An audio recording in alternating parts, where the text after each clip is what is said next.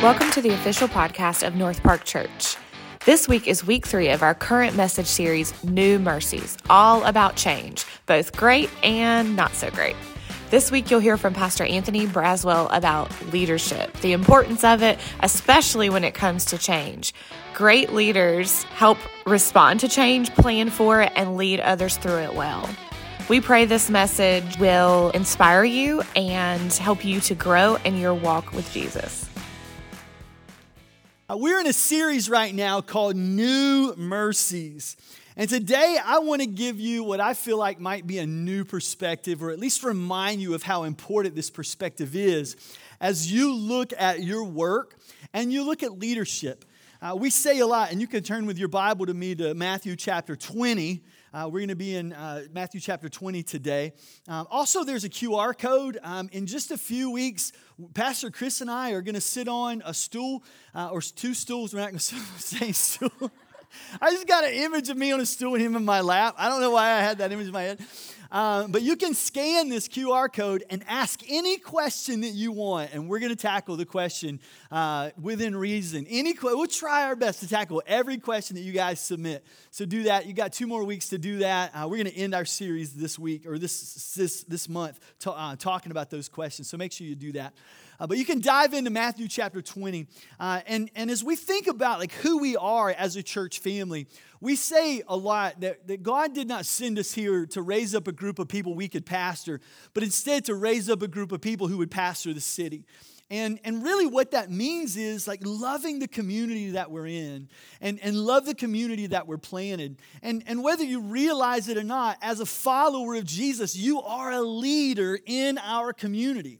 And you're, you're, we have a lot of students here today. You're leaders on your campuses, and you're leaders in your classes, and you're leaders on your sports teams. You're leaders in, in no matter where you play, work, shop, or live. Like God is a, a calling on your life to, to lead. But the thing is, we don't always know exactly how we're supposed to do that. What does that look like in real life?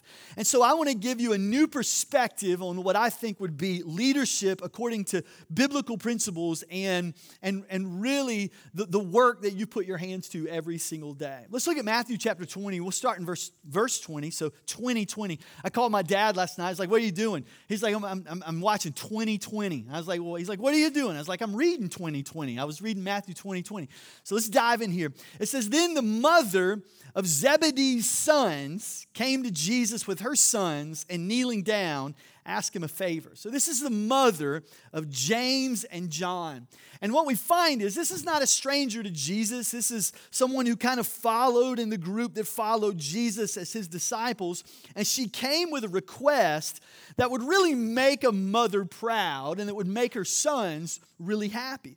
She was a regular member of this discipleship group, and so she just kind of went wherever Jesus went. And, and so she had this ambition for her sons, and her sons had an ambition that the mother spoke up for. And verse 21, what is it you want? He asked. And she said, Here's the request grant that one of these two sons of mine may sit at your right and the other at your left in your kingdom.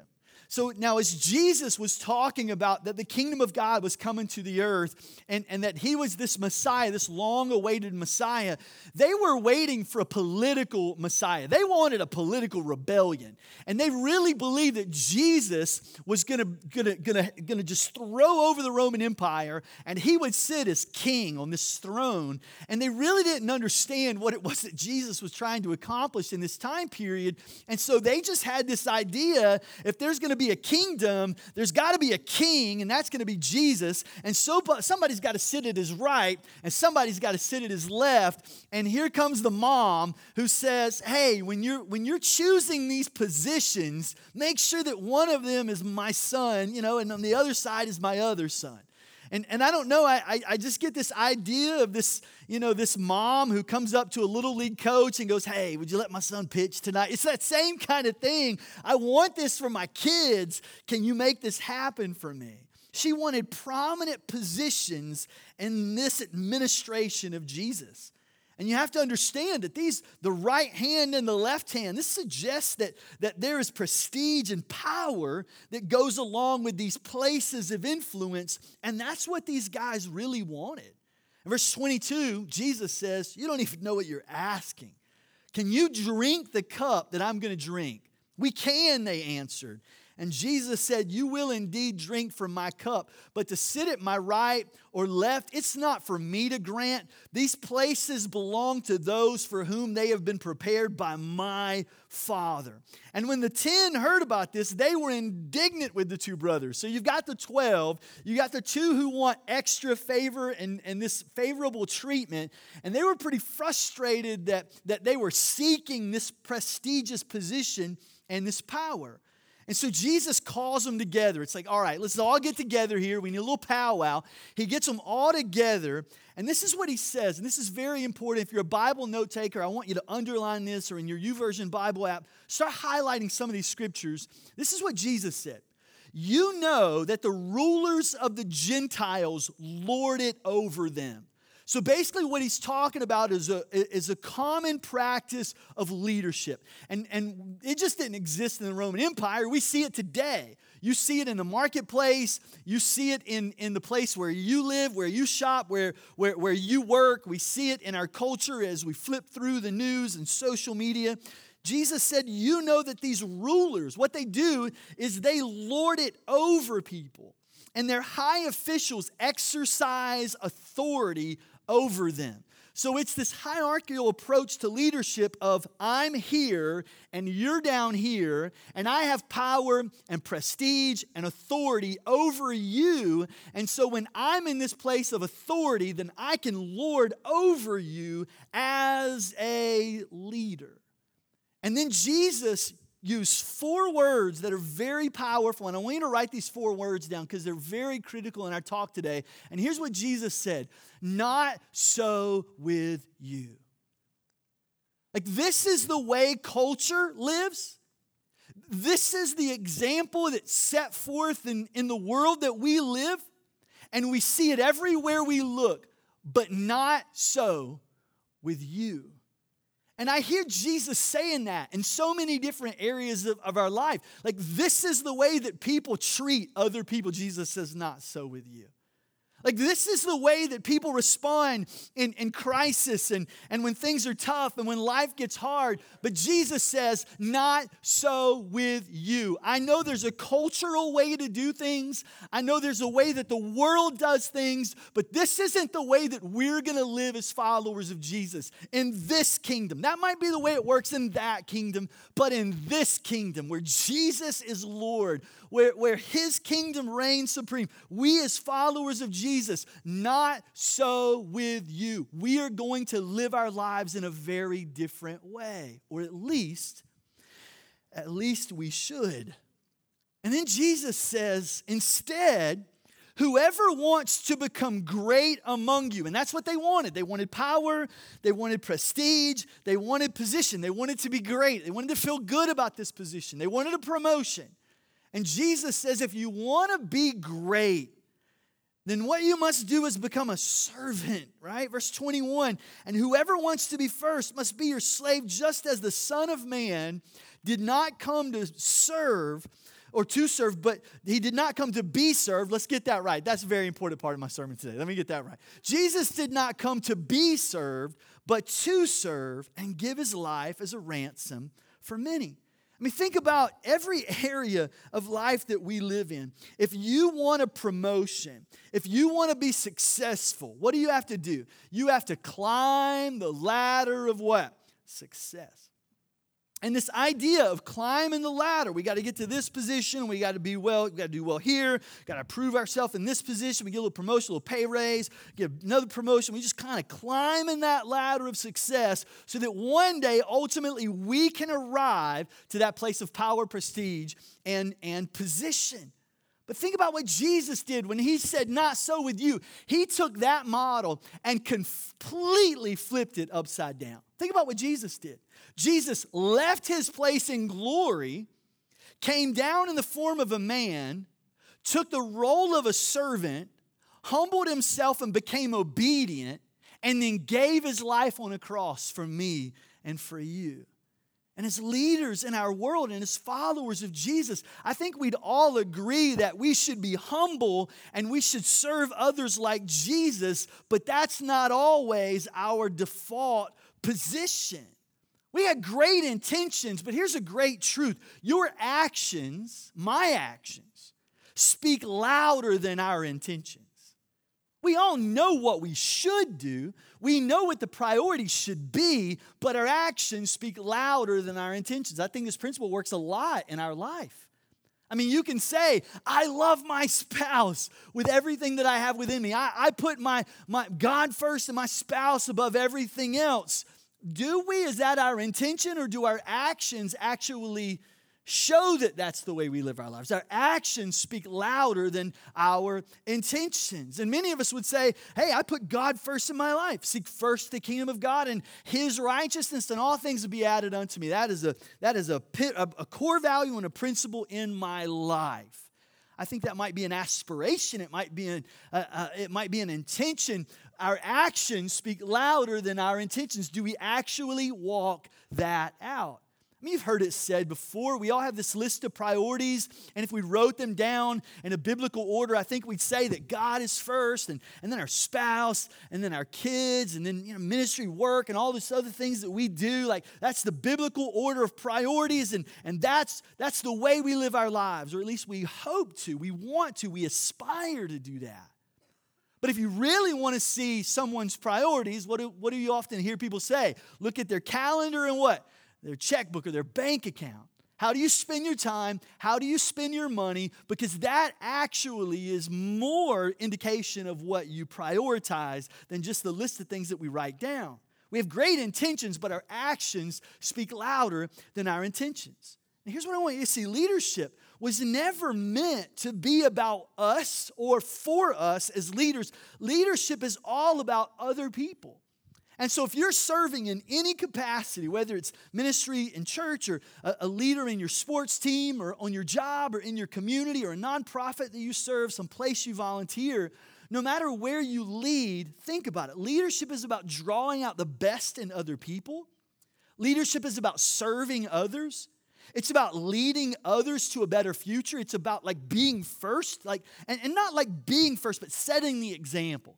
Being willing to take that first step and, and showing what it looks like to, to do a great job, is show what it looks like to be a servant and, and then to sacrifice. Leadership is not about power or privilege. It's not, a, it's, it's not about like trying to gain more for yourself. It's about honoring God with our gifts and talents, and it's about loving God and loving other people. Paul gives us some great insight in Philippians chapter 2. And, and I love this passage of scripture, but think about the wording as we go through it and just kind of unpack it. This is what Paul says Make me truly happy by agreeing wholeheartedly with each other, loving one another, and working together with one mind and one purpose. I mean, think about that. If we could do that on our jobs, if we could do that in our classrooms and on our sports teams, if we could apply these scriptures wherever it is that you spend your life, man, it would be a game changer. Make me truly happy by agreeing wholeheartedly together, being in one mind and one purpose, loving one another, working together. And then he tells us how to do it. Don't be selfish. Don't try to impress other people. Be humble, thinking of others as better than yourselves. Verse 4 says, Don't look only for your own interest, but take an interest in others too. Now, I think that's important because sometimes we just kind of blow by that. He doesn't say never pay attention to yourself. He doesn't say focus on things that are important to you or, or, or just ignore yourself while you focus on other people. That's not what he says. He says, don't look out only for your own interest, but take an interest in others too. So it's both. It's having this, this healthy balance. And then he says, you must have, and I think this is the hardest verse in scripture to apply, for me at least, you must have the same attitude that Christ Jesus had. How many of you get that right all the time? If so, you may leave now. You know, you, you go, you go, you go lunch early, correct? You, this year, you, whatever, you know. Do we get that right? Do, do, do we struggle with that at times? Let's ask that. How many of you struggle to have the same attitude that Christ Jesus had? Yeah, yeah. I, I Mike and I were talking just just last night, and and and he was he was like, hey, um, you, you, we we've moved and, and we moved closer to this community center that we can go to. I'm so embarrassed to tell you the story. I tell you, I talk way too much when I speak, but. I, I had told him, I was like, hey, we can go play basketball at that gym again because we're closer to it now and kind of a different county. You know, we kind of moved back to Wake County. We're in Franklin County and back in Wake County. We, go, we can go to that gym now. And he said, oh, that one you got kicked out of? I was like, I did not get kicked out of that gym. I I lost my temper a little bit and I mouthed off maybe at a worker and got reprimanded a little bit, but I was having a hard time, okay? Like, even your pastor does this, all right? Like, you, we, we go through some stuff sometimes and we don't handle it well, right? I was right. I, was, I was wronged in that situation. And if you want to hear that story, you come to me after church. I'll tell you that story. I'm still mad about it. he said, Do you think your name is going to be on a list when you try to go in this gym? I was like, Shut up, man. You've got to have the same attitude that Christ Jesus had. Verse 6 says, though he was God, he didn't think of equality with God something to cling to. Instead, he, talking about Jesus, gave up his divine privileges. Again, turn this whole model upside down. Climbing this ladder of success, not Jesus. He descended the ladder to success. He gave up his divine privileges. Think about this, this, this descending. He took on the humble position of a slave, was born to a human being. When he appeared in human form, he humbled himself in obedience to God, died a criminal's death on a cross. And then look what happens. Look what the verse next says. Therefore, because he did that, because he humbled himself, because he descended this ladder. Here's what God did for him He elevated him to the highest places of honor and gave him the name that is above every name. I love that. What a beautiful model of leadership. We have this idea that we've got to impress people and we've got to step over people and we've got to get power, prestige, and position to be successful. But yet, Jesus just gives us this unbelievable model of be faithful, be obedient, do a great job, love people, humble yourself, and in the right time, God will elevate you, not a supervisor, not a boss, not your CEO. God will elevate you at the right time to where you need to be. I believe that with all of my heart. It's a sowing and reaping principle. And when we sow the right seed, we will reap that harvest in our life. It's biblical. Remain faithful in the small things, and I'll make you rulers over what? Many. That's what Scripture says. And so we don't have to climb this ladder of success, stepping over every person in our path so we can finally get this promotion and be the leader that we want to be. Instead, we see this model that's just flipped on its side. Now, I want to give you a couple of important thoughts about Jesus' model of, of leadership. As followers of Jesus, regardless of where we are, I think Jesus should be our model. Here's a couple of things to write down. There is no place in God's kingdom for egotistical, angry, controlling, vindictive, or mean spirited leaders. And when I say like God's kingdom, like don't think I'm talking about church, okay? I'm not saying there's no place in church. Hopefully that's a given, all right? But I'm talking about the kingdom of God on earth, like this idea that, that, that we as followers of Jesus are, are, are living our life in a very different way. And so you may be in ministry, you may be in full time ministry, but, but you may also be in the marketplace, which you are still in full time ministry. I believe no matter where you are, you are a missionary and you are a Christian leader who is doing business as whatever it is that you do. And so we want to live our lives the way Jesus has taught us to live. And so, as followers of Jesus, there's no place, no place for egotistical, angry, controlling, vindictive, or mean spirited leaders. Not so with you. How about say, not so with me? Can you say that? Not so with me.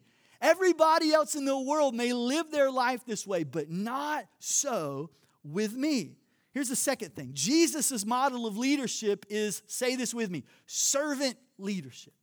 Servant leadership. Jesus never made it about himself. He gave us this ultimate picture of servanthood when he knelt down and he washed disciples' feet. I mean, if anybody in the room should have been having some feet washed, it shouldn't have been Jesus, right? In our minds, because he's at the top right? He's the leader. He shouldn't be doing these menial things. And Jesus is like, no, he turns it upside down and says, as a leader, you're not the exception to the rule, be the example of the rule.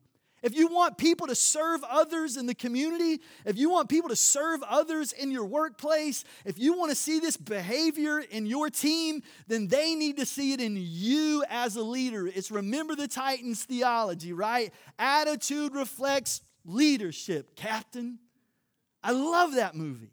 Attitude reflects leadership, Captain. If you want to see it present in your team, if you want to see it present in your, in, in your business, in your company, if you want to see these things present, you have to be the example of the rule, not the exception to it. And so Jesus shows us what does it look like to serve. When I have the opportunity to go to church with Shannon and, where she attends church in Atlanta, uh, Mount Paran Church, they have this beautiful statue outside. They've got this little courtyard, and it's this beautiful bronze, life size statue. And it's the disciple who's sitting in a chair, and there's Jesus kneeling down and washing the disciples' feet. This is what you see when you walk into this church. You don't necessarily see a picture of Jesus on the cross, you see Jesus modeling what it looks like to serve other people. And I always look for this statue because it's the funniest thing. It's a courtyard, there's benches and there's grass, kind of like at North Hills, kind of right outside in the middle of that area. It kind of resembles that a little bit. And, and, and right in the middle, there's Jesus washing feet. And just like at North Hills, there's kids always playing around. And there's always a child on Jesus' shoulders on that statue. It's the funniest thing to me. Every time I walk by, I'm always waiting to see which kid's gonna climb up on Jesus' back on his shoulders while he's watching, washing these feet. And when I think about it, I think, man, what, what a scriptural thing. Like this child is getting as close as they can to Jesus. And as followers, I want to get as close as I can. I want an eyewitness view as I look at Scripture. What is Jesus doing as a leader that I should be doing in my life? And I want to get as close as I can. I want my attitude to reflect him, although I don't always do it great at the gym. I want my attitude to reflect him. I want my leadership to reflect him. The way I love my family, the way I love my, my friends, the way I lead in the community. I want my life to look like Jesus. So I want to get as close to him as I can, learn everything I can to apply those principles in my life. And the key to servant leadership, this is not rocket science, it's service. It's service.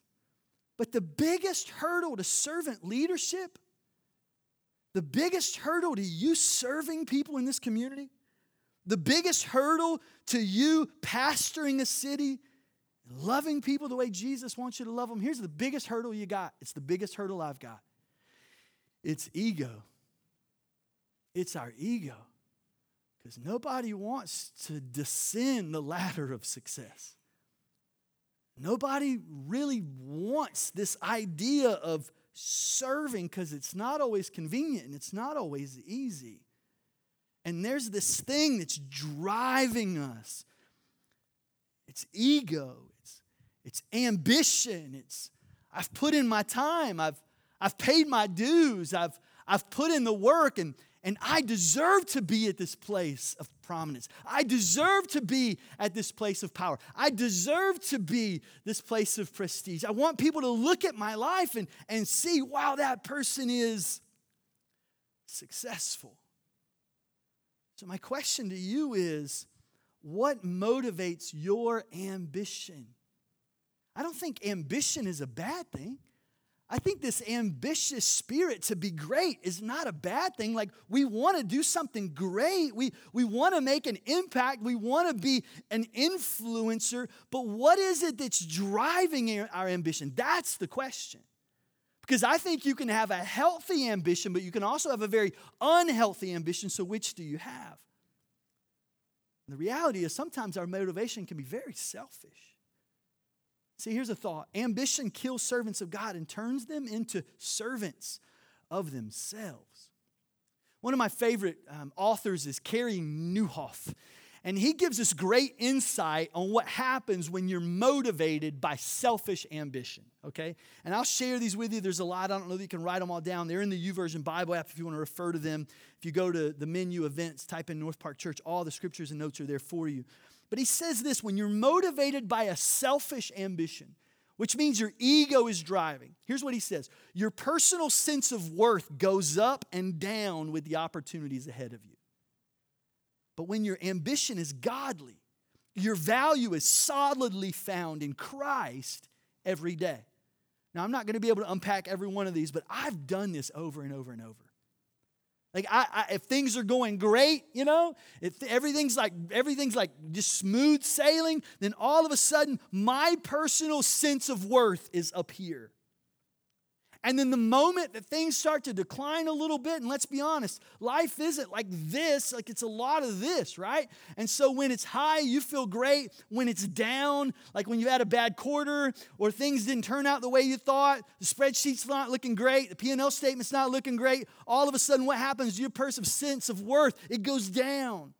You start saying, man, I obviously am not a great leader. I'm obviously failing here, right? But when your ambition is godly, your value is solid and it's found in Christ every day. It doesn't do this.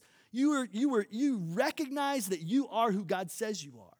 Here's the second thing he says when you're motivated by selfish ambition, failure is terrifying. But when your ambition is godly, failure becomes an opportunity for grace and growth. When you're motivated by selfish ambition, you think you're the deal. But when your ambition is godly, you know that He's the deal. When you're motivated by selfish ambition, you use people to get where it is you want to go. But when your ambition is godly, you value people as you go. I love this one. When you're motivated by selfish ambition, you take the credit. But when your ambition is godly, you realize how much God and the people around you deserve the credit. It's amazing what will happen on your team when you don't care who gets the credit. Let me say that again. It, it, it, it's amazing what can happen in your life when you don't care who actually gets the credit. Here's another thing you have selfish ambition, you strive for the breadth of exposure. But when your ambition is godly, you focus on the depth in your walk and let God determine the breadth of exposure He gives you. Selfish ambition, you're always thinking about the next thing. But when your ambition is godly, you're always thinking about what God wants you to accomplish in your life today. Selfish ambition, always comparing yourself to the other guy. But when your ambition is godly, you begin to celebrate what God is doing through not only you, but through the other guy.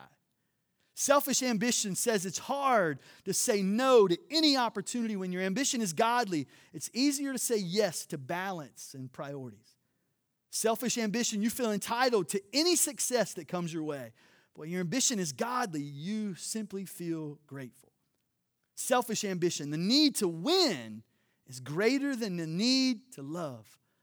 When your ambition is godly, the need to love is greater than the need to win. And finally, selfish ambition, you always feel insecure. When your ambition is godly, your security comes from His steadfast, unconditional love. I, don't, I, and, and I don't know what it is that's driving it. I, I really don't. But the more leaders that I talk to, and the more people that, that I have the opportunity to walk through life with, and I even see it in myself, and I'm still sorting through it. So I'm inviting you into a conversation I'm having right now. But so many people are struggling with this idea of, I am not enough.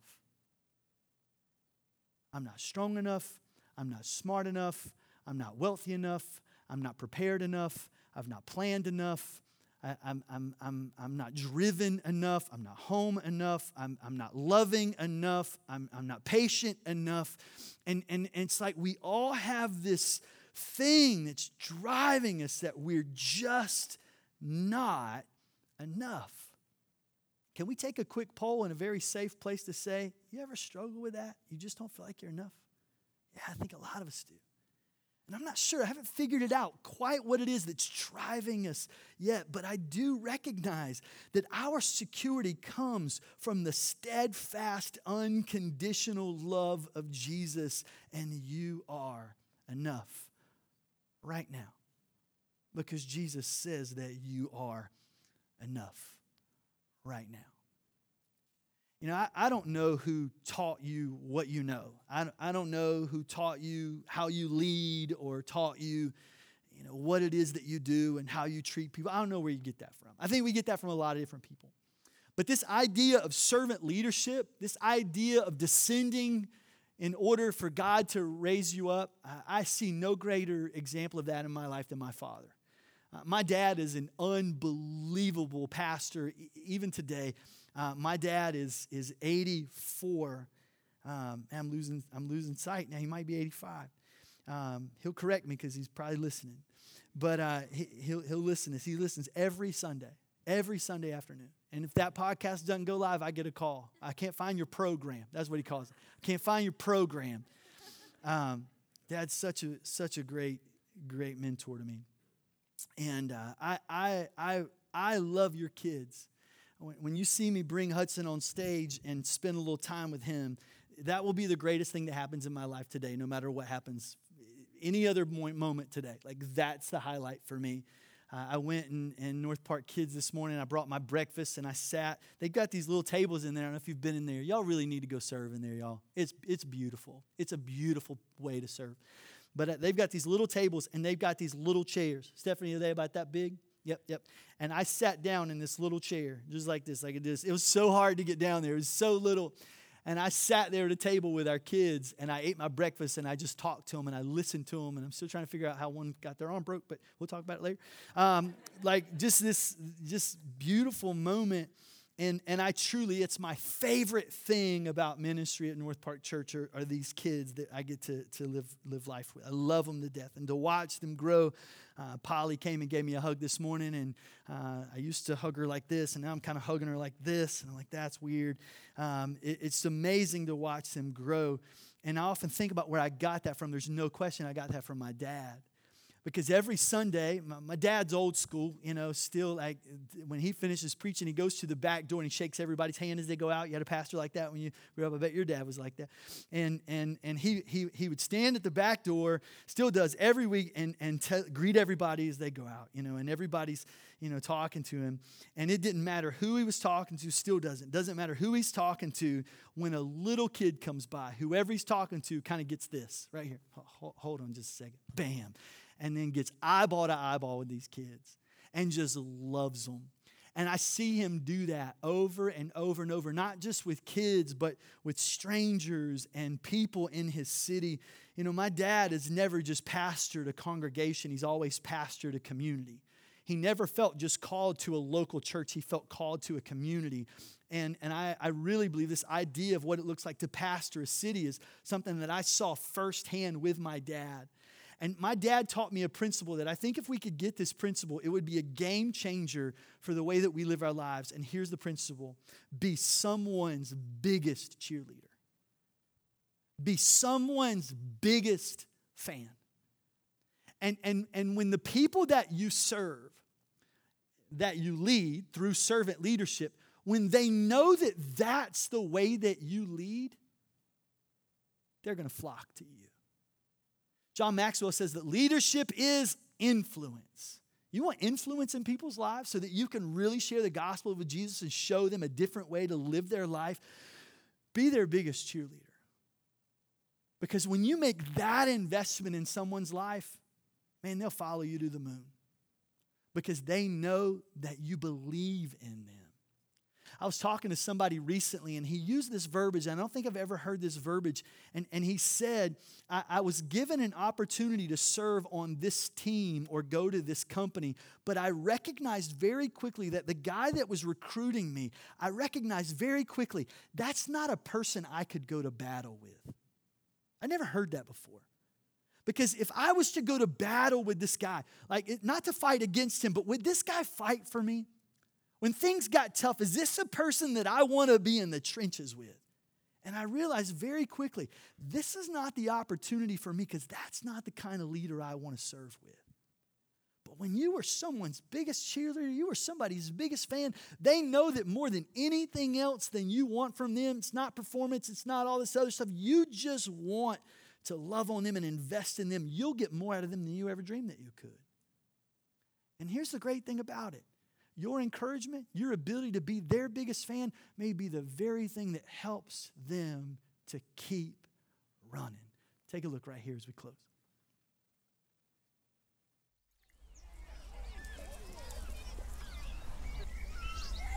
Here comes the runner. Could I run with you? Sure. Is that okay? Yeah. Hey, could I run with you? Yeah. Can I just join your jog? Let's do it. I'm just about done, but I'll go with you to the end. Okay, I'm Asia. Morgan. Nice to meet you, Morgan. Morgan. Morgan. Morgan. 30 seconds. They're coming towards you, station one. First sign's going up. Now.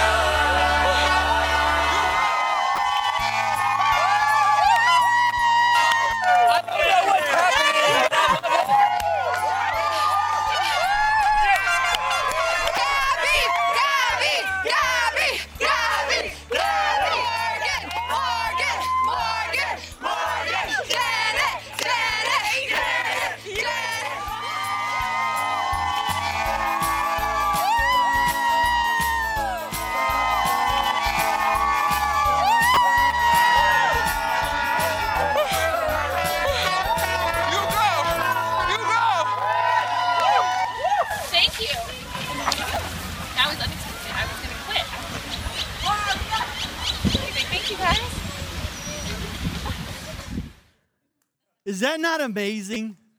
That's what we're going to do this afternoon, all right? We're going to go to Joyner Park where I got kicked out and we're going to rectify my. No. I love that video. And every time I watch it, I almost get a little emotional, right? The first time I did, I did get very emotional. It just gets me. I love that there's a trumpet. I love that.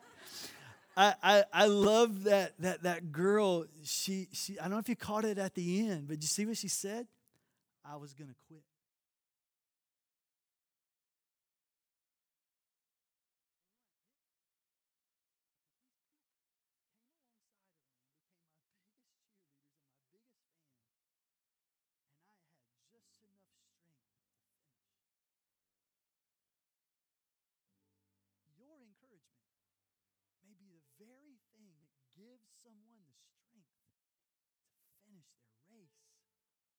Be who all God called them to be. My question is what's in your hands that you could use to make somebody feel like that? You may say, I'm not the leader of a big team or a big corporation or a classroom or a sports team. I don't know that I lead anything. You can use what's in your hand to be somebody's biggest cheerleader. You can serve as a leader. I, I can tell you, um, I had the wonderful privilege when my grandmother went home to be with Jesus to, um, to do her celebration of life. And so I stood up in front of a packed house and got to celebrate the, the life of, of Elsie Brewer. And my grandmother um, was, she was kind of like Granny Clampett. Does anybody remember Granny Clampett? That was my grandma in every possible way. In a lot of ways, she was very tough on us. She popped my hand every time I would touch her refrigerator. I could have anything I wanted, but I could not open that refrigerator. It was like the Ark of the Covenant, and I was not allowed in it. But I could have anything I wanted, I just couldn't touch it. So I used to get so frustrated at that. I'm still a little frustrated at it now that I think about it. But she had this wonderful gift of making things. She made quilts. We've got quilts. My kids got quilts. Everybody got a quilt, you know. Um, she also made these things, I don't know what you call them, but you crochet them and you put them over Kleenex boxes to make them look very fancy. Anybody got one of those from her grandma growing up, you know? How about the sock that looked like a monkey? Anybody know what I'm talking about? She made those. She just made all kinds of stuff. And when you would come to her house, there would all this stuff laid on the bed, and you could go in and pick one. You just pick the thing and take it home. It was so sweet. Um, and, and, and she loved Golden Corral. In fact, they opened a new Golden Corral in Johnson County, and she wanted to be first through the line. So she contacted the manager. I started to say the mayor, the manager, and asked to be the first in line. So my grandmother, Elsie Brew, was the first to go through the Golden Corral line. That's her claim to fame um, when, when it opened. But she didn't just go to eat, she went to serve. Because every one of those people that worked there, she made them quilts. Do you know how long it takes to make a quilt? You know what I mean? She gave them quilts and all these things that she made by hand, and she just loved on them in a very tangible way. She was their biggest cheerleader. And at the end of her service, her celebration of life, I, I asked a question. I said, I'd like to just, just for my personal benefit, if if you're here today and my grandmother gave you a gift that she made with her hands, I want you to raise your hand right now. And I would dare say it looked like every hand in the room went up, including all of the people that were there from Golden Corral. She was their biggest cheerleader. So I don't know what it is you do with your time and where, where you spend your day or the people that you influence, the people that you serve. I do know your encouragement to the people that God has entrusted you with may be the very thing that's helping somebody keep going. And the truth of the matter is, somebody's doing that for you.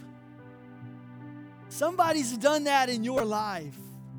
And you are who you are, and you're here today because somebody led you that way. So, my question is who are you leading?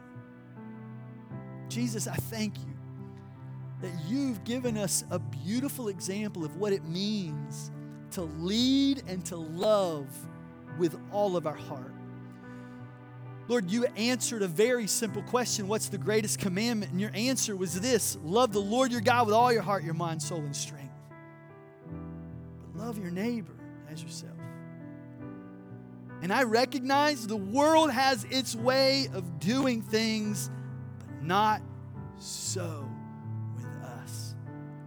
God, help us to do it differently. Help us to live our lives in such a way, Lord, that we make an impact that would have eternal value and point people, their hearts, to a Savior who loves them unconditionally and offers them eternal life. Lord, help us to be a reflection of your glory into the marketplace and to our schools and to our communities and into nonprofits and into our neighborhoods. God, help us pastor a city. And I pray like never before that you just release a spirit of revival through servant leaders just like this. And we are grateful. And Lord, I pray if there's someone here today Lord, they don't know what it means to have that kind of relationship with you, that right where they are in the privacy of their devotion, they would say, Lord Jesus, I give you my life today. I invite you to be my Lord and Savior. Give me strength to live for you. In the mighty name of Jesus, we pray.